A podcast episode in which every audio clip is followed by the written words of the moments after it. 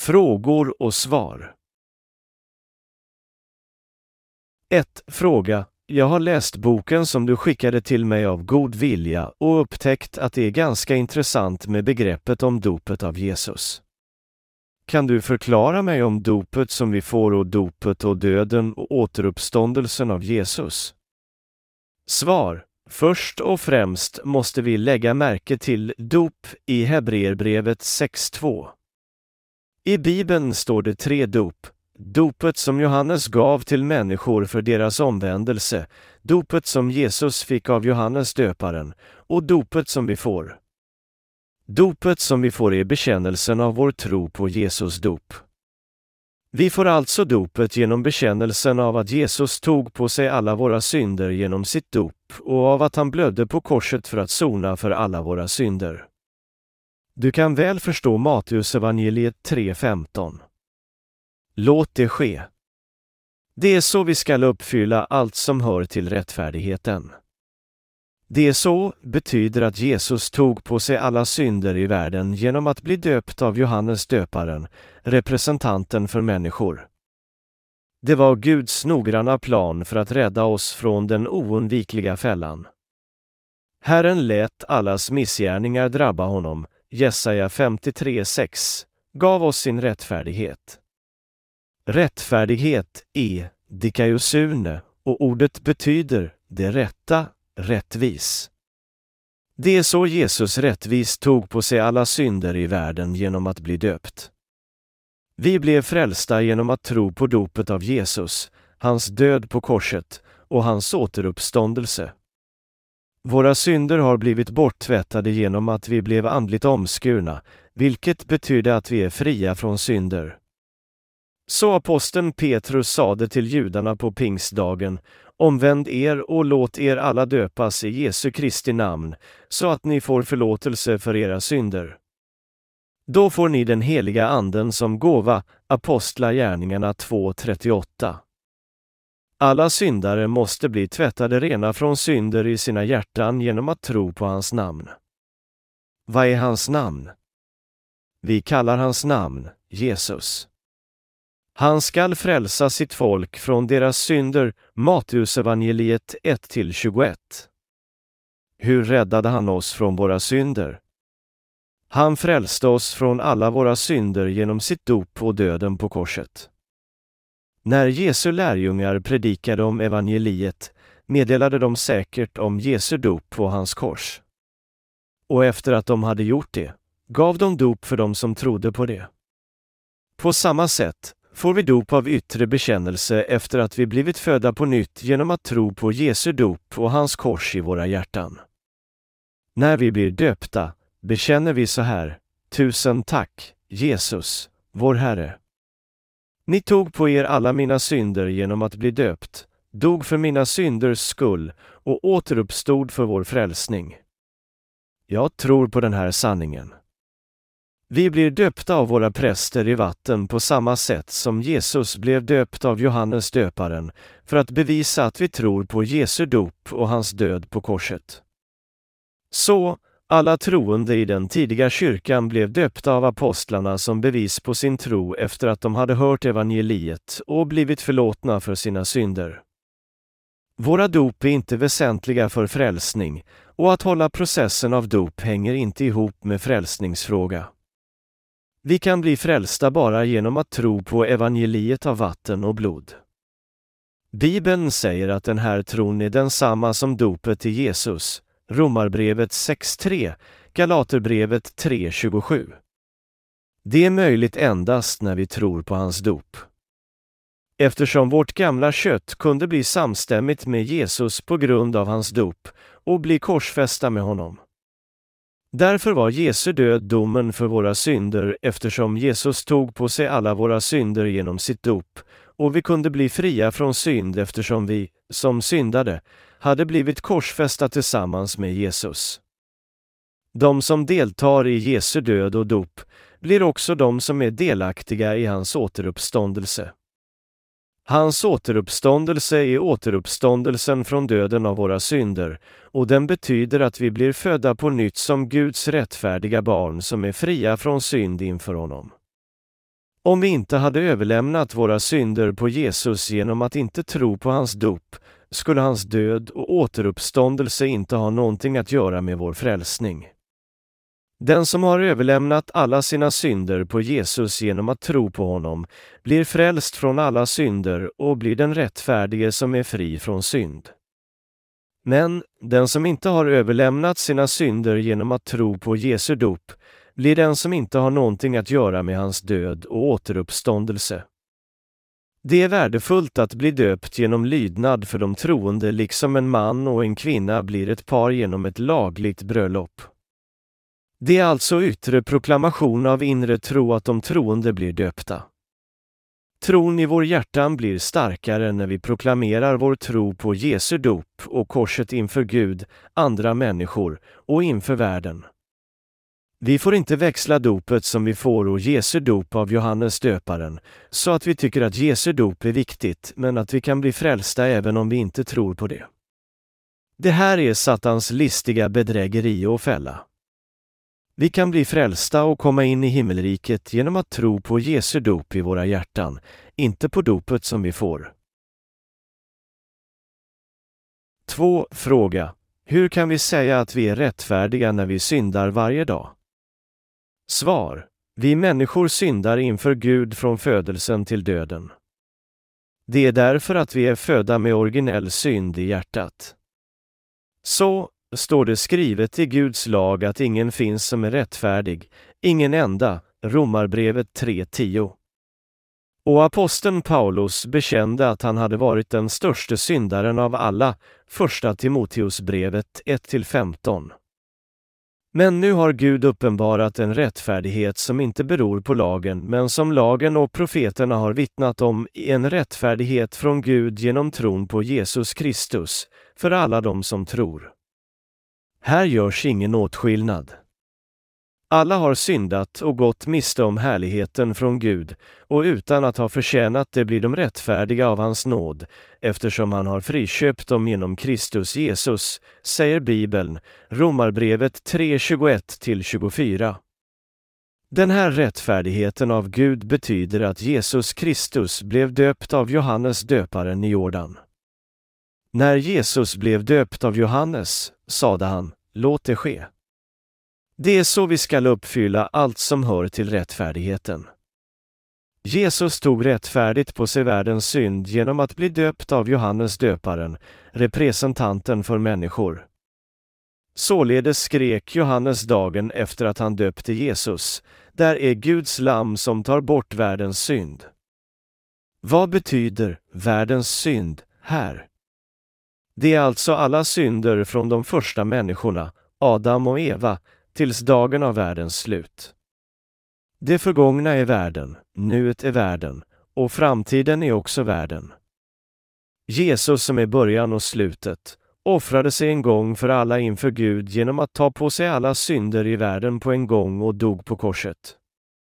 Därmed har vi tagit emot helgelse. Det är skrivet i presens perfekt. Det innebär att vi har blivit helgade från punkten då vi trodde på Jesus, fram till idag och även i framtiden. Gud är allsmäktig och han ser början och slutet av världen.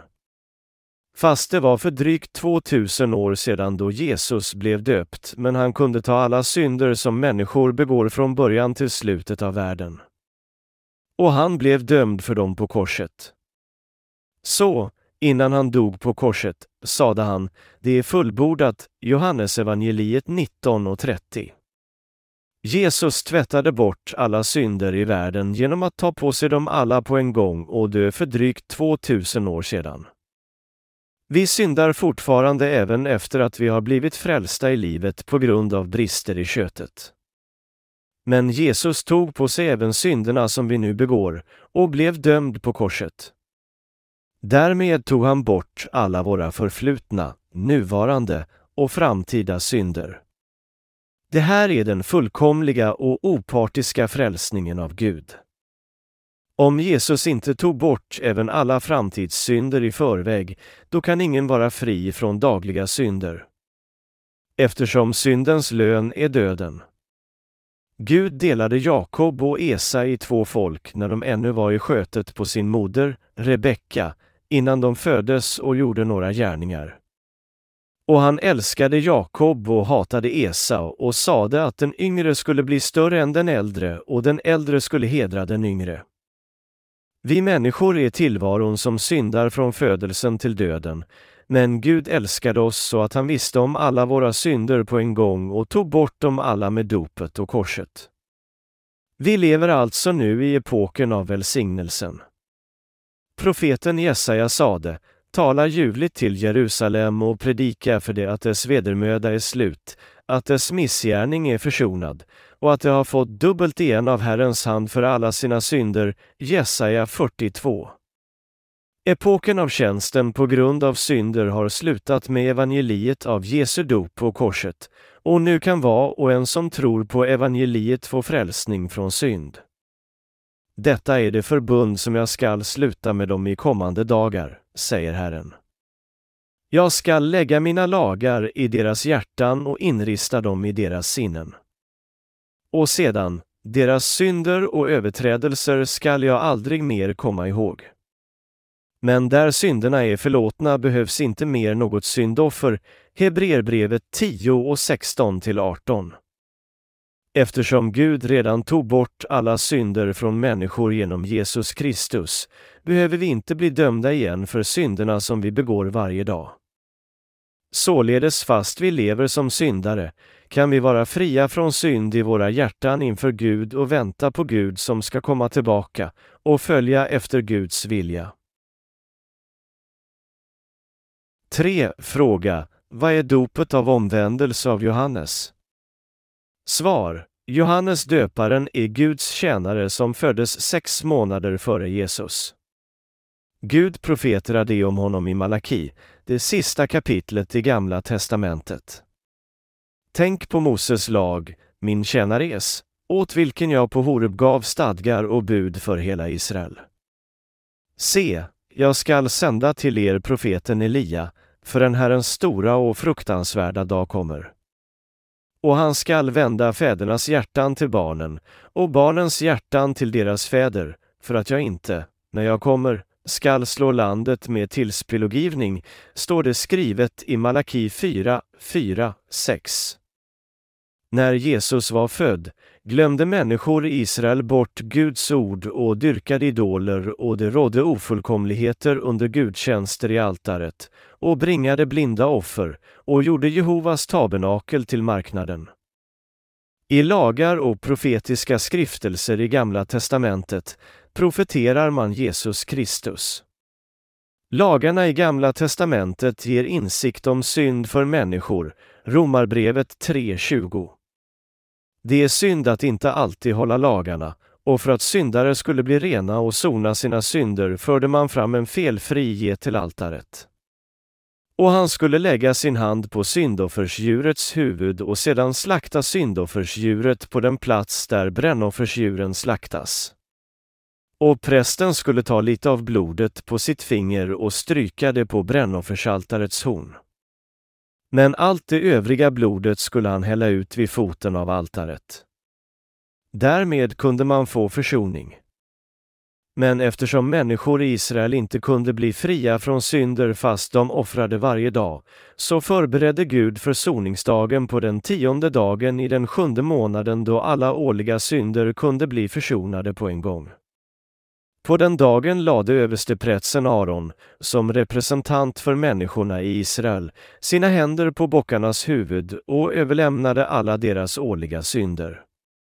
Och han tog blodet från den ena och stänkte blodet sju gånger på altaret i uppenbarelsetältet, och den andra bocken släpptes levande ut i öknen av en man som hölls redo så att människor i Israel kunde bli frälsta från alla sina årliga synder. Men offren efter lagen i Gamla testamentet kunde inte fullkomliggöra människor när som helst. Det var bara Messias bevis som var skugga av goda saker som skulle komma. Människor i Israel väntade inte på Jesus Kristus, frälsaren av människor, utan befann sig i världens synd, dyrkade idoler och glömde alla profetiska ord i Gamla testamentet. Så Jehova Herren profeterade om att han skulle sända dem Johannes döparen. Han ville återkalla hjärtan av människor i Israel som hade lämnat orden till Jehova och få människorna att bereda sina hjärtan för Jesus Kristus, Messias som skulle komma. Johannes döparen gav människor dop av omvändelse i vildmarken i Juden innan han träffade Jesus och döpte honom. Det var för att få människor att tro och se att Jesus skulle ta på sig alla synder av människor och dö på korset och frälsa alla människor från synder genom sitt dop. Jesu dop var heligt och fullkomligt och det var avsett för att avsluta det ofullkomliga offret och offra fullkomligt en gång för alla. Det var som människor i Israel som lämnade orden, blev frälsta i Gamla testamentet genom felfritt syndoffersdjur och handpåläggning och blodet. Många människor kom ut till Johannes och bekände sina synder och ångrade sig och blev döpta av honom.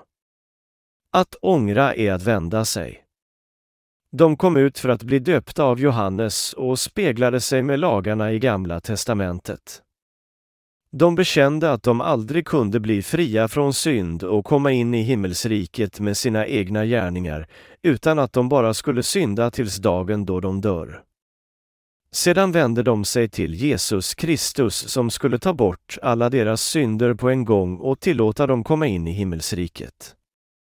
Avsikten av dopet som Johannes döparen gav till människor var att få dem att inse deras synder i hjärtan och återvända dem till Jesus. Han ämnade få människor att tro på att Jesus i framtiden skulle bli döpt av honom som var representant för människor och översteprätsen, på samma sätt som Johannes döpte människor och att Jesus skulle frälsa dem från alla synder. Det var den riktiga bibelska omvändelsen. Så Johannes skrek till människor, jag döper med vatten. Mitt ibland er står en som ni inte känner, han som kommer efter mig. Jag är inte värdig att knyta upp remmen på hans sandaler. Johannes döparen fick hjärtan av människor att återvända till Jesus, bevisade för dem att Jesus tog på sig alla synder i världen, Johannesevangeliet 1-29, uppfyllde sitt uppdrag och dog sedan som martyr. 4. Fråga. Tycker du inte att du gör korset av Jesus ineffektivt i frågan om evangeliet, om du väljer Jesu dop som bevis för frälsning? Svar. Jesu dop och korset är lika viktiga. Man kan inte säga vilket som är viktigare än det andra. Men problemet är ju att dagens många kristna känner och bara tror på Jesu blod på korset. De tror på att deras synder har blivit rena på grund av att Jesus blödde ihjäl på korset. Jesus tog inte bort våra synder bara genom sitt kors. Eftersom Jesus tog på sig alla våra synder genom att bli döpt av Johannes döparen blev hans död på korset faktiskt domen för min synd. Att tro på korset utan att tro på Jesu dop är samma som att offra inför Gud utan handpåläggningen i Gamla testamentet. Eftersom offrandet görs fel kan Gud inte erkänna det och den som har offrat kan inte bli frälst. Om han vill bära fram ett brännoffer av fäkreaturen, så skall han till det ta ett felfritt djur av hankön och föra det fram till uppenbarelsetältets ingång för att han må bli välbehaglig inför Herrens ansikte. Och han skall lägga sin hand på brännoffersdjurets huvud.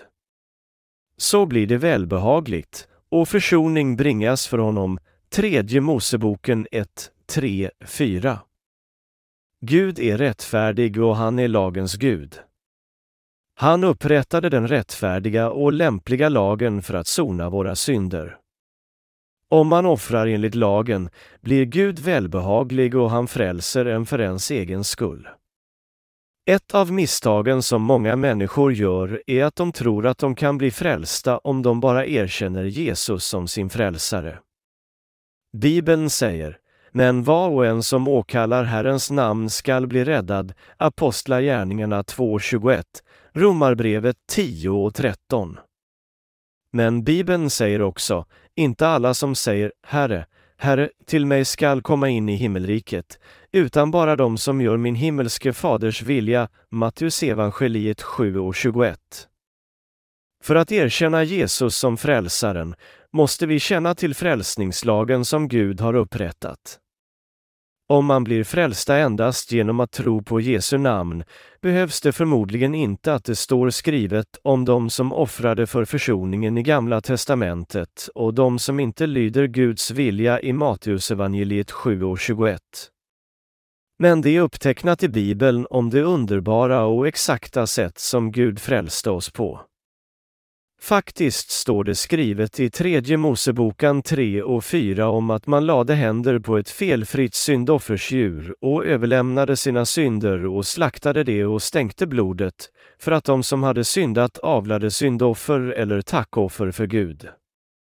Det var så att om man gav ett felfritt syndoffer utan handpåläggningen, eller om offret har fel fast handpåläggningen gjordes, var syndoffret ineffektivt inför Gud och man fick inte sina synder förlåtna.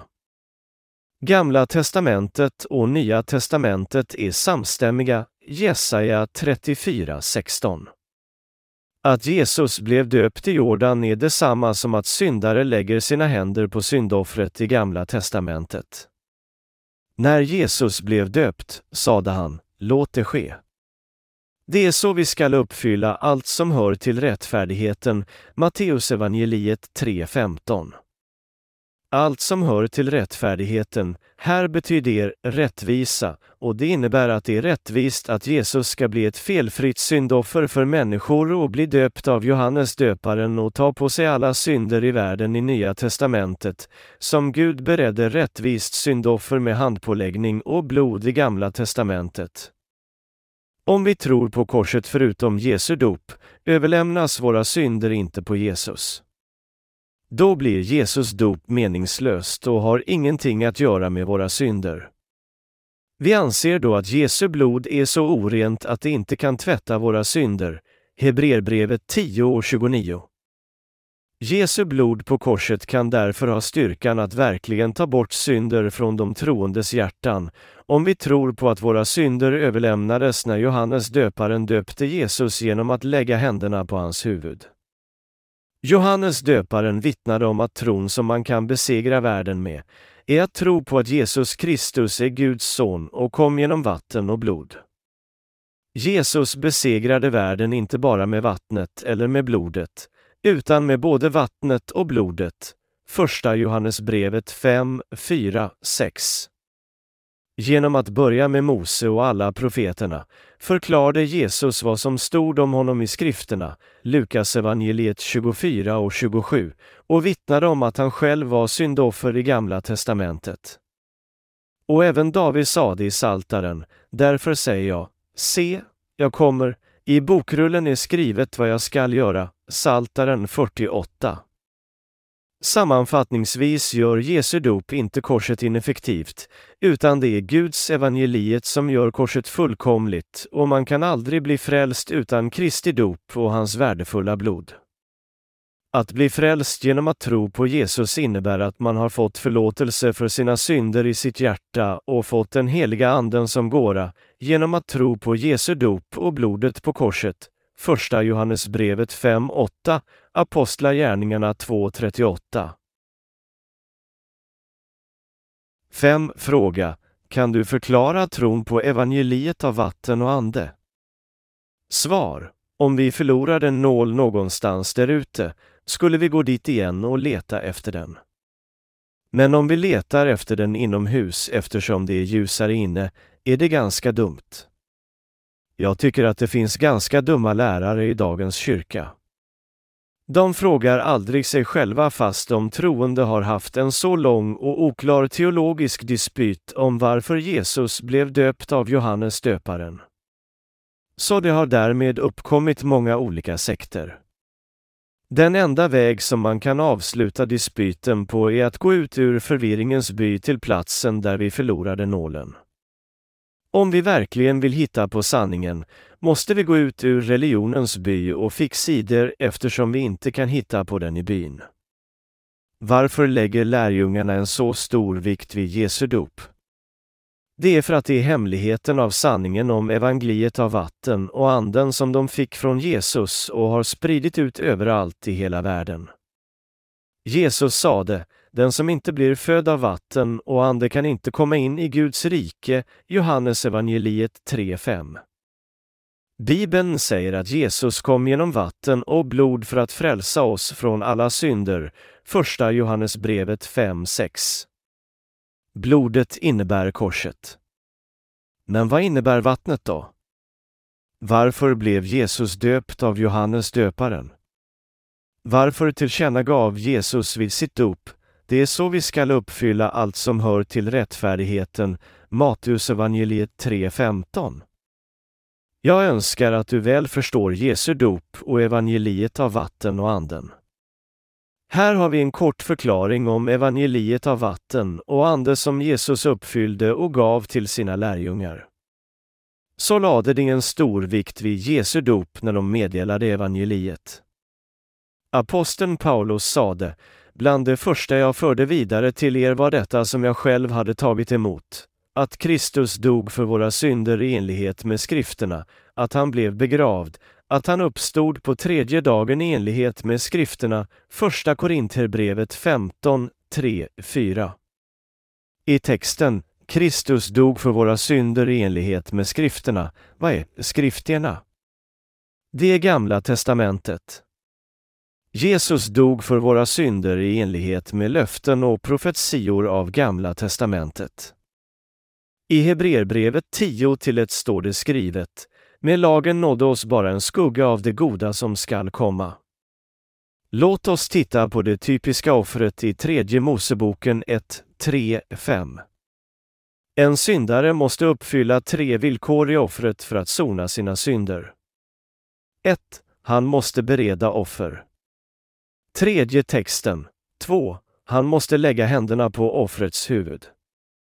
Fjärde texten. Vi måste säkergöra Guds lag för att överlämna synd genom att lägga synderna på offrets huvud. 3. Han måste döda offret, blod, för att sona synder. Och vi kan hitta på många handpåläggningar för synder, för försoningen om vi läser vidare. Dessutom lade Aron sina händer på syndabockens huvud för att överlämna årliga synder av människor i Israel på försoningsdagen, tredje Moseboken 16 och 21. Aron var representant för människor i Israel då.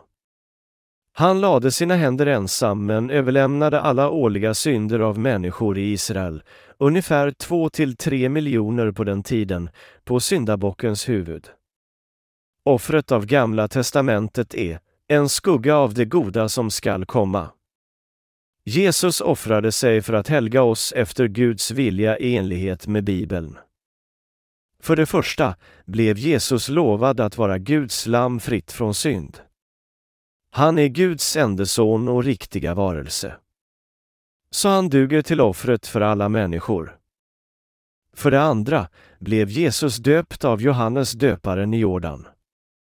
Dop blir utförda i form av handpåläggning. Och Johannes döparen är en av översteprätsen Arons ättlingar. När Johannes lade sina händer på Jesus Kristus överlämnades alla synder i världen på Jesus huvud efter Guds lagar. Jesus sade Johannes, låt det ske.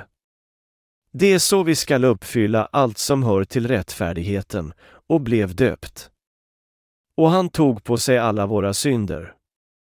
Johannes skrek till människor dagen efter han döpte Jesus. Där är Guds lamm som tar bort världens synd, Johannes evangeliet 1-29. För det tredje blev han korsfäst för att sona för våra synder. Jesus sade, det är fullbordat, och dog, Johannes evangeliet 19 och 30. Och han återuppstod från döden för att helga oss inför Gud. Kom ihåg offret för att sona synder. Man måste lägga sina händer på dess huvud innan man dödar det. Om man utelämnar handpåläggning får man inte bli frälst på grund av sitt fel. Om kristna inte vet om sitt dop har de säkert synd i sina hjärtan och får aldrig bli frälsta med tron. De flesta kristna känner bara till hälften av hans gärningar av rättfärdighet. Aposteln Johannes klargör allting om sitt evangelium i sitt första brev. Han är den som kom genom vatten och blod, Jesus Kristus. Inte bara med vattnet utan med både vattnet och blodet, första Johannesbrevet 5-6. I Bibeln finns det många texter som vittnar om hans dop som någonting som inte kan utelämnas för Jesu gärningar av rättfärdigheten för vår frälsning. Alla kristna måste återvända till evangeliet av vatten och anden. 6. Fråga. Vilka texter i Bibeln vittnar om att lärjungarna lade en stor vikt vid Jesu dop? Svar. Framför allt måste vi urskilja dopet av de troende och dopet av Jesus. Enbart med dopet som vi får kan vi inte bli födda på nytt. Vi kan bli födda på nytt enbart genom vår tro på Jesus Kristus. Omskärning eller dop är inte väsentliga för frälsning av Guds barmhärtighet. Bibeln fokuserar aldrig på dopet som de troende får. Bibeln fokuserar snarare på Jesu Kristi dop av Johannes döparen. Det finns faktiskt många texter i Bibeln som vittnar om att Jesu dop är väsentligt för vår frälsning och gärningen av rättfärdigheten. Så tillkännager alla de fyra evangelierna händelsen i början.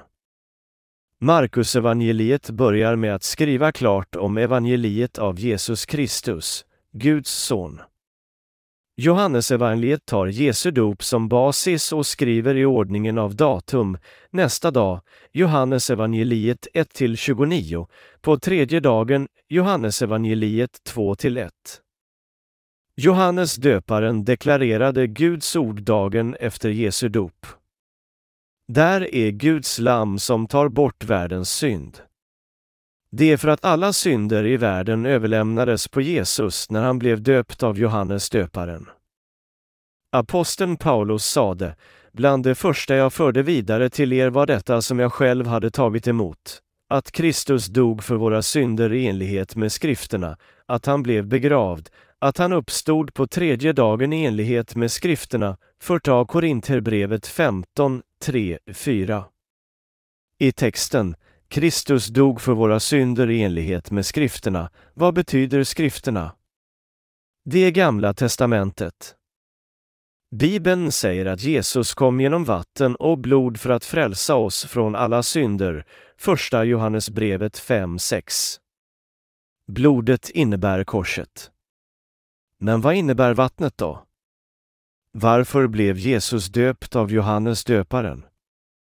Varför tillkännagav Jesus vid sitt dop, det är så vi skall uppfylla allt som hör till rättfärdigheten, Matteusevangeliet 3.15. I Hebreerbrevet 10 till 1 står det skrivet, med lagen nådde oss bara en skugga av det goda som skall komma. Låt oss titta på det typiska offret i tredje Moseboken 1, 3, 5. En syndare måste uppfylla tre villkor i offrandet för att sona sina synder. 1. Han måste bereda offer. Tredje texten. 2. Han måste lägga händerna på offrets huvud. Fjärde texten. Vi måste säkergöra Guds lag för att överlämna synd genom att lägga synderna på offrets huvud. 3. Han måste döda offret, blod, för att sona synder. När Johannes döparen lade sina händer på Jesu huvud efter Guds profet i Bibeln överlämnades alla synder i världen på honom. Så Jesus sade till Johannes döparen. Låt det ske. Det är så vi skall uppfylla allt som hör till rättfärdigheten, Matteusevangeliet 3.15. Johannes vittnade och sade, där är Guds lam som tar bort världens synd, Johannesevangeliet 1-29. Jesus blev sedan korsfäst för att betala priset för våra synder. Och han sade, det är fullbordat, och dog sedan, Johannesevangeliet 19 och 30. Efter tre dagar återuppstod han från döden. Aposteln Paulus sade, Kristus dog för våra synder i enlighet med skrifterna, Första Korintherbrevet 15.3. Skrifterna i texten betyder Gamla testamentet. Hur gavs syndoffer för försoning? Man måste lägga händer på offret innan det blödde. Om man hade utelämnat handpåläggning kunde man inte bli frälsta eftersom man offrade fel. Aposteln Paulus sade, vet ni då inte att alla vi som har döpts in i Kristus Jesus också har blivit döpta in i hans död? Romarbrevet 6.3 Att vi har döpts in i Kristus Jesus innebär inte bara dopet som vi får, utan också dopet som Jesus fick av Johannes döparen i Jordan. Hur kan vi bli döpta in i Jesus? Enbart när vi tror på att Johannes döparen överlämnade alla våra synder på Jesus istället för på oss när han döpte honom, kan vi bli döpta in i Jesus. Är ni döpta in i Kristus, har ni också iklätt er Kristus, Galaterbrevet 3.27. De som överlämnade alla sina synder på Jesus genom Johannes blir fria från synd i hjärtat och klär sig rättfärdighetskläder av Kristus och blir barn av helige Gud. Och ni har fått omskärning i Jesus i ert inre. Det är alltså vägen att komma ur kötslig kropp och Kristi omskärning, Andra Korinterbrevet 2.11. Apoteln Paulus säger att den vägen som vi kan komma ur kötslig kropp och bli fria från synd på är att vi blir omskurna i vårt inre, i vårt hjärta genom att tro på Jesu dop, Romarbrevet 2.29. På motsvarande sätt räddas ni nu av vattnet i dopet, som inte innebär att kroppen görs ren från smuts utan att man med gott uppsåt vänder sig till Gud. Och ni räddades genom att Jesus Kristus har uppstått, Första Petrusbrevet 3.21. Dopet är beviset på vår frälsning. Som människor på Noaks tid ruinerades eftersom de inte trodde på vatten, kommer vi att bli ruinerade som syndare även denna epok, eftersom vi inte tror på vatten, Jesu dop, fast vi tror på Jesus. Aposteln Johannes visade upp allting i sitt evangelium i sitt första brev. Han är den som kom genom vatten och blod, Jesus Kristus. Inte bara med vattnet utan med både vattnet och blodet, första Johannesbrevet 5.6. Jesus kom till världen för att frälsa oss från alla synder genom dopet och korset. Och han sade, anden, vattnet och blodet, och dessa tre är samstämmiga, första Johannesbrevet 5.8. Detta innebär att Jesu dop, blodet och anden blev samstämmiga och uppfyllde den fullkomliga frälsningen. Jesus sade till Nikodemos, den som inte blir född av vatten och ande kan inte komma in i Guds rike, Johannes evangeliet 3, 3, 5. Materialen för pånyttfödelsen är vatten och ande. När vi tror på vatten, Jesu dop, kan vi få frälsning och får anden som gåva. Det är den bibelska pånyttfödelsen. Så aposteln Petrus sade, omvänd er och låt er alla döpas i Jesu Kristi namn, så att ni får förlåtelse för era synder. Då får ni den heliga anden som gåva, Apostlagärningarna 2.38. För att bli sonad från alla synder och få anden måste man tro på Jesu dop i hjärtat. Vad ska jag säga mer? Det finns många texter i Bibeln som påstår att hans dop är Jesu gärning av rättfärdigheten, vilket inte kan utelämnas för vår frälsning. Kristendomen måste bli återställd med evangeliet av vatten och anden. Låt oss därför inte uppehålla oss vid det man först får lära sig om Kristus utan gå vidare till det som är avsett för vuxna. Vi kan inte börja om med grunderna, omvändelsen från döda gärningar, tron på Gud och läran om dop och handpåläggning, om de dödas uppståndelse och evigdom, Hebreerbrevet 6, 1, 2. Här kan vi hitta på någon tråd av det originella evangeliet i den tidiga kyrkan. De lärde nybörjande kristna om den grundliga sanningen inklusive läran om dop och handpåläggning. Vi måste tro i hjärtat på att Jesus tog på sig alla våra synder och blödde på korset för våra synder efter Guds rättfärdiga lag. 7. Fråga. Förutom betoningen på Jesu dop i din bok, är det övriga innehållet att jag redan har trott på? Vad är speciellt hos evangeliet av vatten och ande? Svar. Att bli frälst är alltså att bli sonad från synd. Och man säger att man blir född på nytt eftersom man blir född på nytt som rättfärdig människa från syndare, genom att tro på livets evangelium av vatten och ande av Jesu frälsning. Till de som blev frälsta och föddes på nytt kommer Anden i hjärtat och vittnar att de är Guds barn. Det är därför samma sak att bli sonad, att bli frälst, att bli född på nytt, att bli Guds barn och att bli rättfärdig. Jesus sade, jag är vägen, sanningen och livet. Ingen kommer till Fadern utom genom mig, Johannes evangeliet 14.6. För att komma in i Guds rike måste vi göra det genom Jesus Kristus, Guds ende son. Vi måste veta hur Jesus tog bort alla våra synder och gjorde oss till dem som kunde komma in i Guds rike. Men många kristna tror att de kan bli frälsta om de bara kallar Jesus. De känner därför inte vad Jesus gjorde för att frälsa oss från synder och tror på honom utan att läsa Bibeln. Gud är ande, och den helige som inte har någon roterande skugga, men vi är ju människor som syndar. Vi kan inte komma in i Guds rike utom genom Jesus, och vi kan tro på Jesus genom att känna och tro på vad Jesus gjorde efter Andes lag av livet. Många människor känner inte så noga till det frälsningsarbete som Jesus utförde utan tror på honom genom att kalla Herre, Herre. Och de tror att de har blivit frälsta, men de har fortfarande synd i hjärtat. Var blev de frälsta när de tror på Jesus om de fortfarande har synd i hjärtat?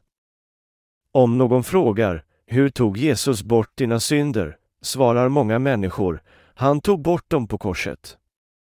Om han frågar, har du synd i hjärtat då? svarar de, ja, visst.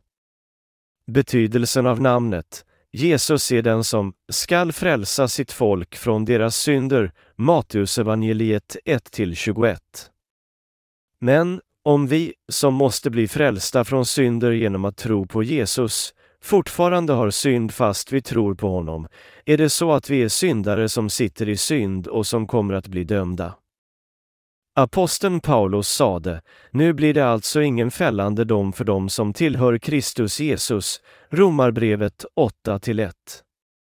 Om man förblir syndare som fortfarande har synd i hjärtat fast man tror på Jesus, då är det klart att man är utanför Jesus Kristus. Varför kan man inte bli sonad från synder i hjärtat och förbli syndare och befinna sig utanför frälsning fast man tror på Jesus Kristus? Det är för att man bara tror på blodet på korset utan att överlämna alla sina synder på Jesus genom hans dop. Således har man fortfarande sina synder i sig, och Jesus dog på korset utan att ha någonting att göra med ens synder. Det finns en stor skillnad mellan att tro på Jesu dop och att inte göra det. Skillnaden kan avgöra om vi ska bli rättfärdiga och få förlåtelse och frälsning eller om vi ska förbli syndare. Anden kan inte stanna inne i hjärtat på en syndare som har synd. Anden stannar inne i de rättfärdiga som blev frälsta genom vatten och ande. Så aposteln Paulus sade, vet ni då inte att alla vi som har döpts in i Kristus Jesus också har blivit döpta in i hans död? Romarbrevet 6.3 Många människor tror att Jesus tog bort alla våra synder på korset. Men vi kan aldrig bekänna att vi inte har synd i hjärtat utan att tro på Jesu dop. Det är att ljuga inför Gud och att bedra sitt samvete. Om man inte överlämnar sina synder på Jesus genom att tro på Jesu dop, har man faktiskt fortfarande synd i hjärtat. Om man inte känner Jesu dop och evangeliet av korset står man fast vid bud och man blir en ännu hemskare syndare genom att tro på Jesus. Så man får nog veta att man fortfarande har oborttvättad synd i hjärtat fast man ber bergböner och omvändelsesböner i bönhus och gör alla möjliga mänskliga gärningar. Jesus sade, inte alla som säger Herre, Herre, till mig skall komma in i himmelriket, utan bara de som gör min himmelske faders vilja. På den dagen skall många säga till mig, Herre, Herre, har vi inte profeterat i ditt namn och drivit ut demoner i ditt namn och gjort många underverk i ditt namn? Då skall jag säga dem som det, jag känner er inte. Försvinn härifrån, ni ondskans hantlangare. Matteus evangeliet 7 och 21 till 23. Vilka syftar man på med ondskans hantlangare? Det betyder de som inte fullkomligt har blivit frälsta från synder eftersom de bara tror på Jesu kors. De som inte tror på att Jesus frälste oss med sitt dop och kors är ondskans hantlangare. Man kan inte säga att man har den rätta tron av frälsning om man inte känner Jesu dop och kors. Jesus sade att man kan bli född på nytt bara genom vatten och ande. På samma sätt som man kunde bli frälst från domen när man kom in i Noaks ark, kan man bli frälst från alla synder när man tror på evangeliet av vatten och ande, och så kan man börja sitt riktiga religiösa liv. Utom genom evangeliet av vatten och ande kan man varken bli frälst eller bli Guds barn. 8. Fråga. Jag har en stark tro på att jag har blivit frälst genom att tro på Jesus. Jag hade freden och tron i mitt hjärta. Men är jag förvirrad av ditt meddelande? Måste jag tro på hans dop för att verkligen bli frälst? Svar. Om du inte tror på Jesu dop har du säkert synd i ditt hjärta. Aposteln Johannes sade, om vi säger att vi är utan synd bedrar vi oss själva, och sanningen finns inte i oss. Första Johannesbrevet 1-8. Om vi inte tror på dopet och överlämnar alla synder på Jesus har vi fortfarande synd. Men om vi säger att vi är utan synd fast vi inte tror på dopet så att vi fortfarande har synd i hjärtat, då betyder det att vi bedrar vårt samvete och att sanningen inte finns i oss. Tron på frälsning uppkommer när vi tror på Jesu dop och kors så att vi får anden i hjärtat som gåva. Aposteln Paulus sade, fast det inte finns något annat, Galaterbrevet 1-7.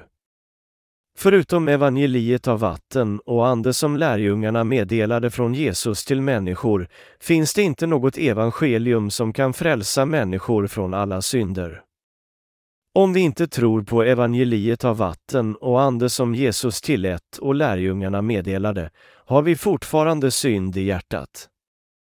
Hur kan man leva med tron på frälsningen när man har synd i hjärtat? Om man beter sig ordentligt inför Gud har man glädje och tron på frälsning. Men man kan inte behålla tron på frälsning efter att ha syndat på grund av fruktan för syndens börda i hjärtat. Det är inte frälsning som Gud erkänner, utan frälsning av ens känslor och tankar. Frälsning av ens tankar kan nämligen bli helgad genom att få försoning när man ber om förlåtelse varje dag man begår synd. De som tror på det här fela evangeliet tror att de kommer att bli frälsta någon gång genom det heliga liv, där de varje dag håller Guds lag med kroppsliga gärningar och inte syndar. Men de kan inte komma ur alla synder. De som inte tror på Jesus och överlämnar sina synder på Jesus är syndare fast de tror varje dag. Frälsningen som Gud gav oss är den fullkomliga frälsningen att Jesus tog på sig alla synder i världen på en gång genom att bli döpt av Johannes döparen och tog bort på korset. Så aposteln Johannes sade, om vi bekänner våra synder är han trofast och rättfärdig, så att han förlåter oss synderna och renar oss från all orättfärdighet. Första Johannesbrevet 1-9. Vi måste bekänna att vi fortfarande är syndare om vi inte har sonat alla våra synder i hjärtat av evangeliet av vatten och ande eftersom vi inte känner det fast vi tror på Jesus inför Gud. Och vi måste bekänna att vi är syndare som ska hamna i helvetet, eftersom vi inte kan ta bort ens en liten synd utan evangeliet av vatten och ande. Det här är den riktiga bekännelsen om synd. Då tar evangeliet av vatten och ande bort alla våra synder och gör oss till de rättfärdiga utan synd. Nu är det barmhärtighetens tid. Alla kan ha tron på att de blir utan synd och rättfärdiga om de bara hör på evangeliet av Jesu dop och korset och tror på det, så att de kan komma till himlen när Herren än kommer. Vårt förtroende, vår lag eller teologi kan inte frälsa oss från alla synder. Det är bara Satans hemska bedrägeri som han lade in i våra tankar. Vi måste återvända till evangeliet av vatten och ande och ta emot Jesu riktiga frälsning från synd och bli troende. Det är att älska Herren och hans mening. 9. Fråga. Om du säger att ditt begrepp om vatten och ande är rätt, är det förmodligen omöjligt att frälsa tjuvar på korset. Om tjuvarna på korset anses som undantag av lagen är Gud inte rätt. Eftersom han bröt sin egen lag om att komma in i himmelsriket. Hur kan du förklara frälsningen för tjuvarna på korset? Svar. Alla judar på Jesu tid väntade på Messias som Gud hade lovat. Judarna visste därför väldigt noga om lag och offer som Gud gav genom Moses, bland andra. De trodde på att Messias som skulle komma skulle befria dem från alla deras synder efter Guds lag. Men judarna trodde inte på att Jesu Kristi dop av Johannes döparen överlämnade alla synder i världen och uppfyllde allt som hörde till rättfärdigheten efter Guds vilja, Markus evangeliet 11, 2, 7, 3, 3. Snarare tvärtom ansåg de att Jesus förvirrade människor och korsfäste Jesus, Lukasevangeliet 2, 3, 1, 2. I den romerska lagen var det förbjudet att ge straff som piskning eller korsfästning, Apostlagärningarna 2.2, 2.5, 2.9-23, 2.7, så vi kan tro att tjuvarna som blev korsfästa inte var romare utan judar. Och tjuven som blev befriad sade om Guds rike, och därmed kan vi tro att han var jude som hedrade Gud. Det är för att det var sedan aposteln Petrus som himmelsriket började sprida ut till främmande människor utom judar, Apostlagärningarna 10, 1, 11, 18. Tjuvarna som var judar kände till lag och offer som Gud gav till Mose. Därför trodde tjuven som blev befriad på att Messias skulle komma efter Guds lag. Den som kommer fram till Gud måste erkänna att han kan inte slippa ifrån helvetet på grund av sin dom över sina synder. Men tjuven som blev befriad erkänner att han är syndare som måste bli dömd inför Gud genom att säga det är naturligt att vi får domen som motsvarar våra gärningar. Och vi kan se att han hedrade Gud och önskade att komma in i Guds riket när han sade Jesus, kom ihåg mig när ni kommer till landet. Och han sade, det finns inte något fel på hans gärningar. Vad var hans gärningar som tjuven kände och trodde?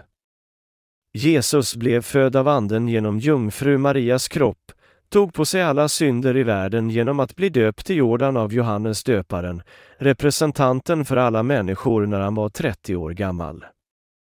Sedan dog han på korset med synderna.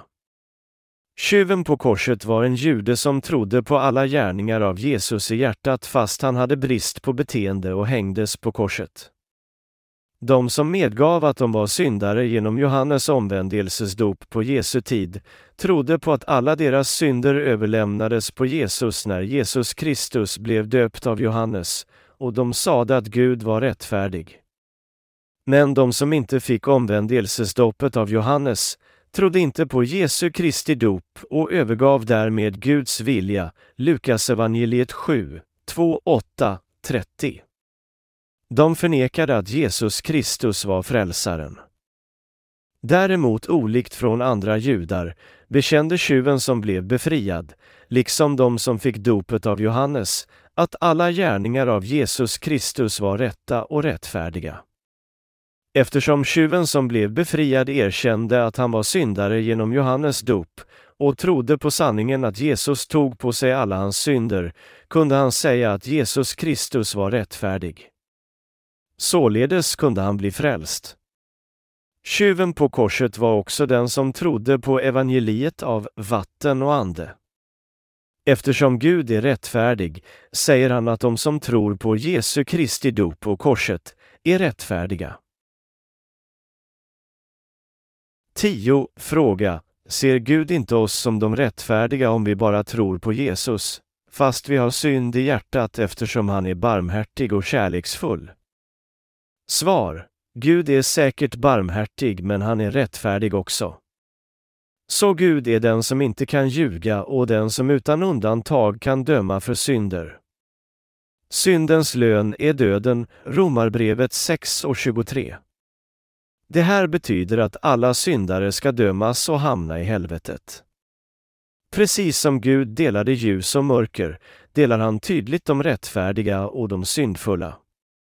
Gud kallar dem för de rättfärdiga som tror på att Jesus tvättade bort alla deras synder genom dopet och dog på korset för domen för deras synder.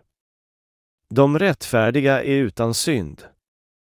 Men de som fortfarande har synd i hjärtat genom att inte tro på Jesu dop är syndare inför Gud.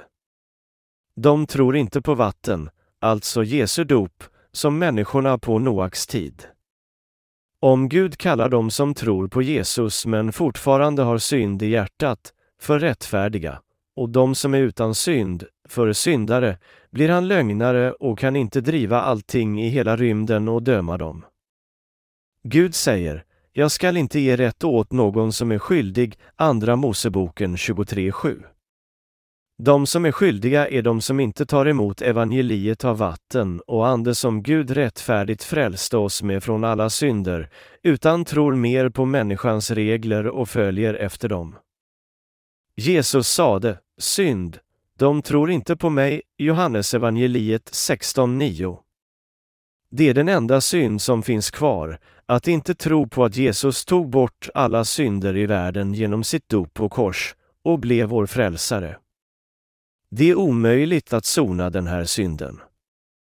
Det är att häda anden. Eftersom man inte tror på att Jesus tog bort alla hans synder finns det ingen annan väg som man kan bli frälst på.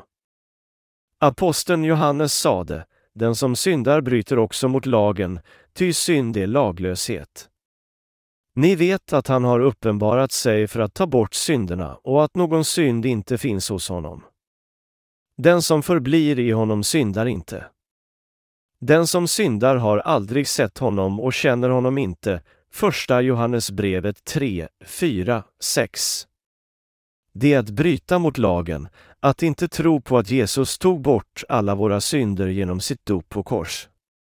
Och de som bryter mot lagen blir utslängda av Jesus på den sista dagen. De som förblir i honom är de som är med Jesus genom att bli döpta med honom, och de är helt utan synd. De som överlämnade alla sina synder de begår tills den dag de dör, på Jesus när han blev döpt av Johannes, kan inte sluta synda på grund av brister i kroppen, men de förblir i Jesus. Gud kallar dem för rättfärdiga som överlämnade sina synder efter Andens lag av livet och blev utan synd. Och han gav Anden som gåva. Anden är helig ande och den finns inte i hjärtat på den som har synd. Bibeln säger, ty du är inte en Gud som har behag till ogudaktighet. Den som är ond får inte bo hos dig. Saltaren 5.5. Guds heliga ande kan aldrig bo hos syndare som har synd. Och de som inte har anden kan säga att de är utan synd när det gäller tankar eller lagar, men de kan inte säga trons ord att de är utan synd i hjärtat och att de är rättfärdiga. Deras samvete kan inte acceptera det. Så, de säger att de är syndare inför människor och rättfärdiga inför Gud.